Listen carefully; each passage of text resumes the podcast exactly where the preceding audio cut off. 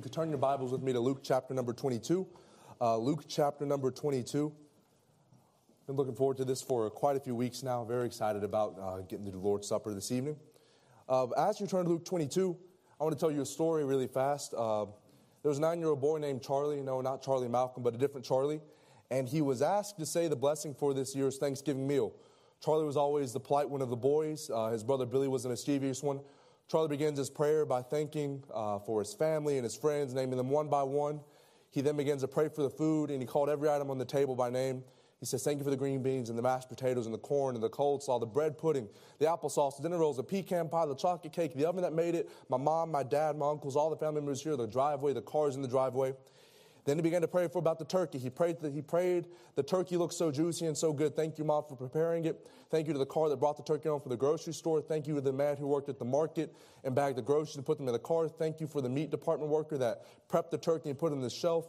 Thank you for the worker who took the turkey off of the truck, the driver who brought the turkey from the meat packaging company, for the ones who cleaned the bird and wrapped it up, and for the farmer who raised the turkey. Charlie then paused and he looked around and he said, Did I forget anyone? And his brother Billy looks at me and says, Yeah, God. You forgot God. And uh, that's just a funny way to remind, us how many times we do the same things and all the technicalities and all the tedious small things of life, or maybe the big things of life, we forget God. We make the main thing not the main thing.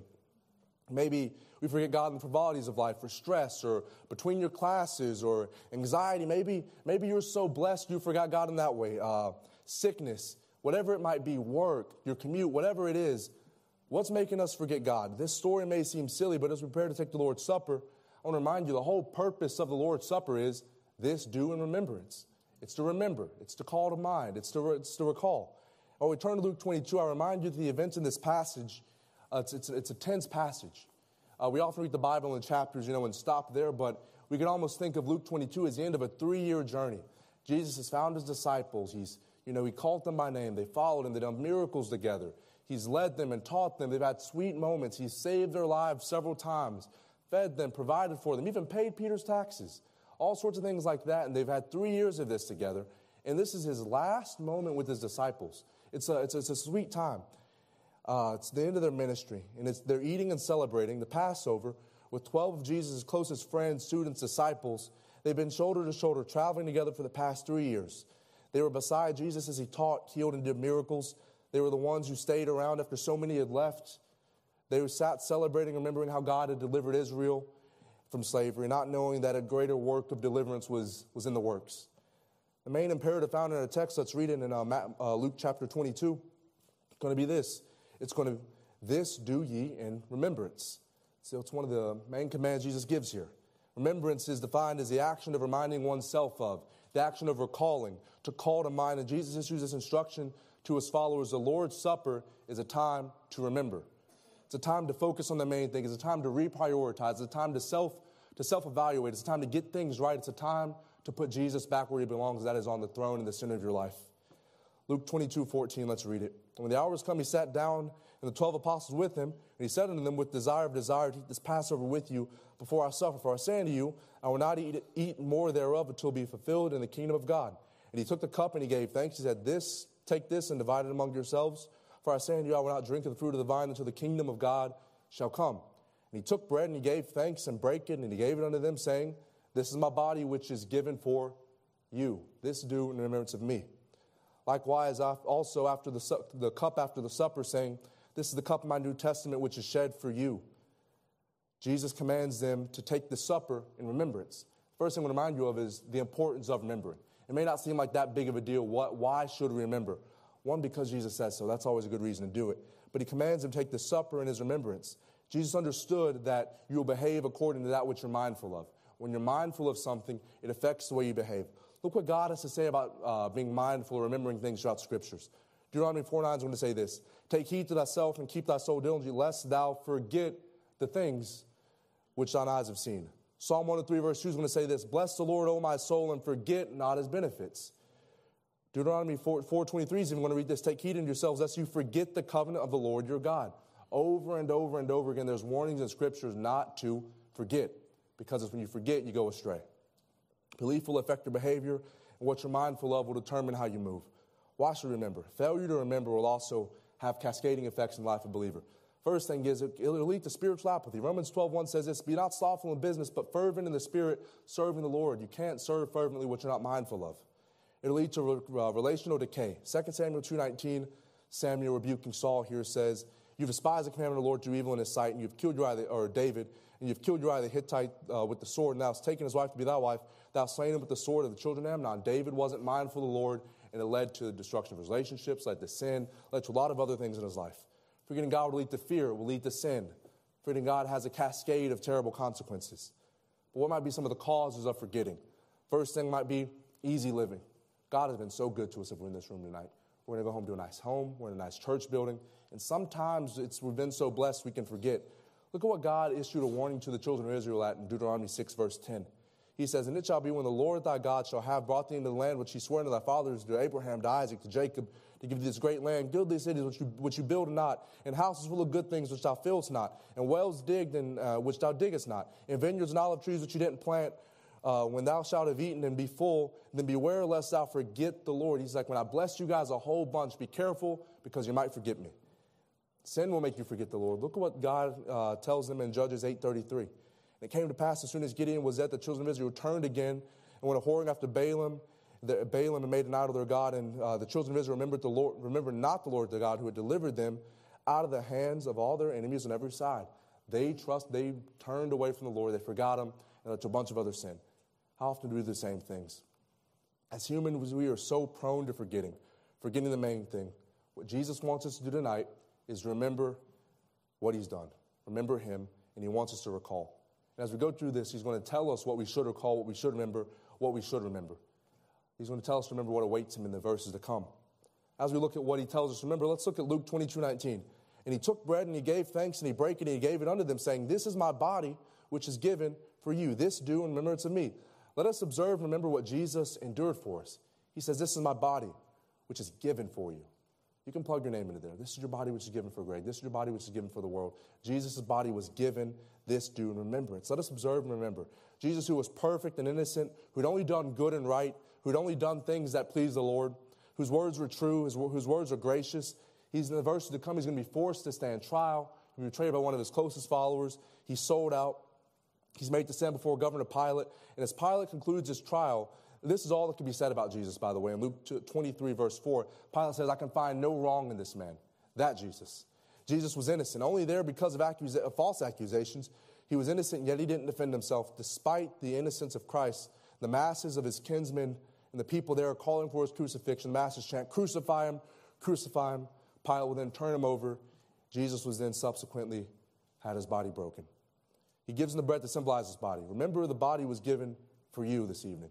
Notice it's given, it's not taken, it's not stolen from him, but the body was given. It was sacrificed, it was laid down. As we read in Romans 5 8, but God commended, He showed His love toward us. Now, while we were yet sinners, Christ died for us. God showed His love by giving us Jesus. In the hours to follow, Jesus will be lied against. Let's look at Matthew 26, verse 59. The chief priests and elders and all the council sought false witnesses against Jesus. He was so good, there was really nothing you could bring up against him. Verse 60, but they found none. Yea, though many false witnesses came, uh, at least at, at the last came two false witnesses. So they found two false witnesses who came in. He's then mocked according to John 19, 23. He's abandoned by his friends according to Matthew 26, verse 56. He's then scourged. Pilate therefore took Jesus and scourged him. Mark 15, 19 says he smote with reeds. And they smote him on the head with the reed, and they spat upon him, bowing their knees, uh, worshipped him. He was clubbed. He was, he was blunt force. Punched. John 19, 3 is going to say, and they said, Hail, King of the Jews, and they smote him with their hands. He was spat upon. Mark 15, 19 is going to say, they smote the head with the reed and did spit upon him. Uh, third century historian by the name Eusebius describes the flogging that Jesus endured, and he says this The sufferer's veins were laid bare, the very muscles, sinews, bowels of the victim were often open to exposure. It was nothing pretty. He gave his body. Isaiah 52 14 says this about the beating that Jesus endured. As many were astonished at thee, his visage was so marred more than any man, and his form was more than the sons of men. There's never been a beating as bad as the one that Jesus endured. Mounted to a cross, according to Luke 23, 23 verse 33. And when they were come to the place which is called Calvary, there, there they crucified him, and the malefactors, one on the right and the other on the left, nailed to a cross. According to Psalm 22, his bones are out of socket, his body broken. He gave his body. Darkness then begins to descend. The temple veil is rent his life, his life given and his body broken. But why did he do this? Let us remember Luke 22 19, my body which is given for you. He endured all of that for you. His body was broken for us. Allow me to remind you of this. Let me, let me remind you what this broken body has done for us. First thing, this broken body was the perfect sacrifice for every sin that you've ever done. Hebrews 7 27 is going to read this. Who needeth not daily as those high priests offer up sacrifice, first for his own sins, then for his people's. For this he did once when he offered up himself. Basically, Jesus made the perfect sacrifice. 1 Peter 1.24 is going to say this. Uh, he was bearing our sin in his own bodies. For all flesh is grass, and the glory of man is the flower of grass. The grass withereth, the flower fadeth. And the next verse, I'll go back to it. But Jesus bore, bore our sins in his own body. 2 Peter 2, 20, 1, 24. He the, was the catalyst for our sanctification. The hope for our future life is in this body. Don't forget the body. Remember who gave it to you. Remember what it cost him. Remember what it does. Him giving his body did a lot for us. His body was broken for us. But after he gives him this bread to picture his body, he then brings up the cup. Luke 22 20 reads this Likewise, also after the cup, uh, likewise also the cup after supper, saying, This is the cup in the New Testament in my blood, which is shed for you. The cup is picturesque of the blood of Jesus. Notice what Jesus had to say about his blood. He says his blood, the blood which is shed for you. Notice again, this blood was not taken, it wasn't an accident, it was given, poured out for you. Luke 22, verse 33. And they were come to the place which is called Calvary. There they crucified him and the malefactors, one on the right and the other on the left. Then said Jesus, Forgive them, Father, for they know not what they do. And they parted his raiment, and they cast lots, and the people stood beholding, and the rulers also with them derided him, saying, He saved others, let him save himself. He's mocked, put on a cross. The soldiers also mocked him, coming to, coming to him and offering him vinegar, and saying, If thou be the king of the Jews, save thyself. Innocent Jesus, who was God, by the way, suffering all of this. Hours later, as he hangs in that tree, the sky darkens, the ground trembles, the veil, the temple tears. And Luke 23, verse 44 is going to read this. The sixth hour there was darkness all over the earth until the ninth hour, and the sun was darkened, and the veil of the temple was rent in the midst. And Jesus cried out with a loud voice, and he said, Father, into thy hands I commend my spirit. And having said this, he gave up the ghost. There Jesus died. There Jesus shed his blood. There Jesus hung, forsaken, destitute, dead, his blood shed, poured out, all for us. The significance of this was massive.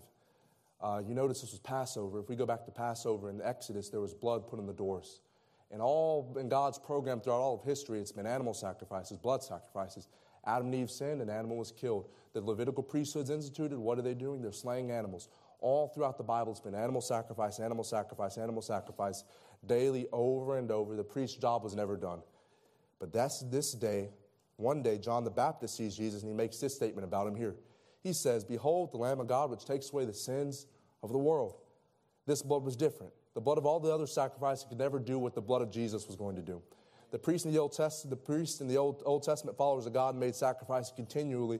But look what's said about the blood of Christ in Hebrews 10:4. For it was not possible the blood of bulls and goats should take away sins. The blood of bulls and goats never took away sins. Look, let's keep reading. Wherefore he cometh in the world, he saith, Sacrifice and offering thou wouldest not, but about his prayer for me. He was the final, perfect offering. His atonement for our sins is permanent and it's good. But this man, after he had offered one sacrifice for sins forever, forever, sat down in the right hand of God. Jesus' sacrifice was perfect. It was good. His blood was far better. And this blood is what redeems us, what saves us, and it was shed for you. And that's what we're going to remember tonight. Ephesians 1 7 says this In whom we have redemption through his blood. What cleanses our sins? What saves us? It's this blood of Jesus. This blood fixes our relationship with God. Ephesians 2.13 reads this, But now in Christ Jesus, you were sometimes afar off and made nigh by the blood of Jesus. This blood of Jesus mends our relationship with God. It's your atonement. It is in this wonderful blood of Jesus that we are instructed to remember. This blood was shed for us. Remember your Savior. Remember what He's done for you. As you go into work, into life, and things begin to press you, and different attacks come, and different storms come, and different trials come, I want to exhort you with the same thing Jesus said. Remember. As we gather tonight and as we prepare to take the Lord's Supper, what's our, what are we going to do? We're going to remember. Remember the body that was broken for you, the body that was given for you. As we drink the juice, remember the blood that was shed for you. Remember what He's done for you. Remember what He's paid for you. And if I can exhort you from Hebrews chapter 12, verses 1 and 2, as you go into life after this, can you remember? Wherefore, seeing we're also compassed with such a great cloud of witnesses, let us lay aside every weight and the sin which does so easily beset us, and let us run with patience the race set before us. Check this out, verse 2. Looking unto Jesus, the author and finisher of our faith, running our race with a mind full of Jesus. Remember, remember him, remember him, remember him. As you sit in your seats, uh, would you remember what Christ has done for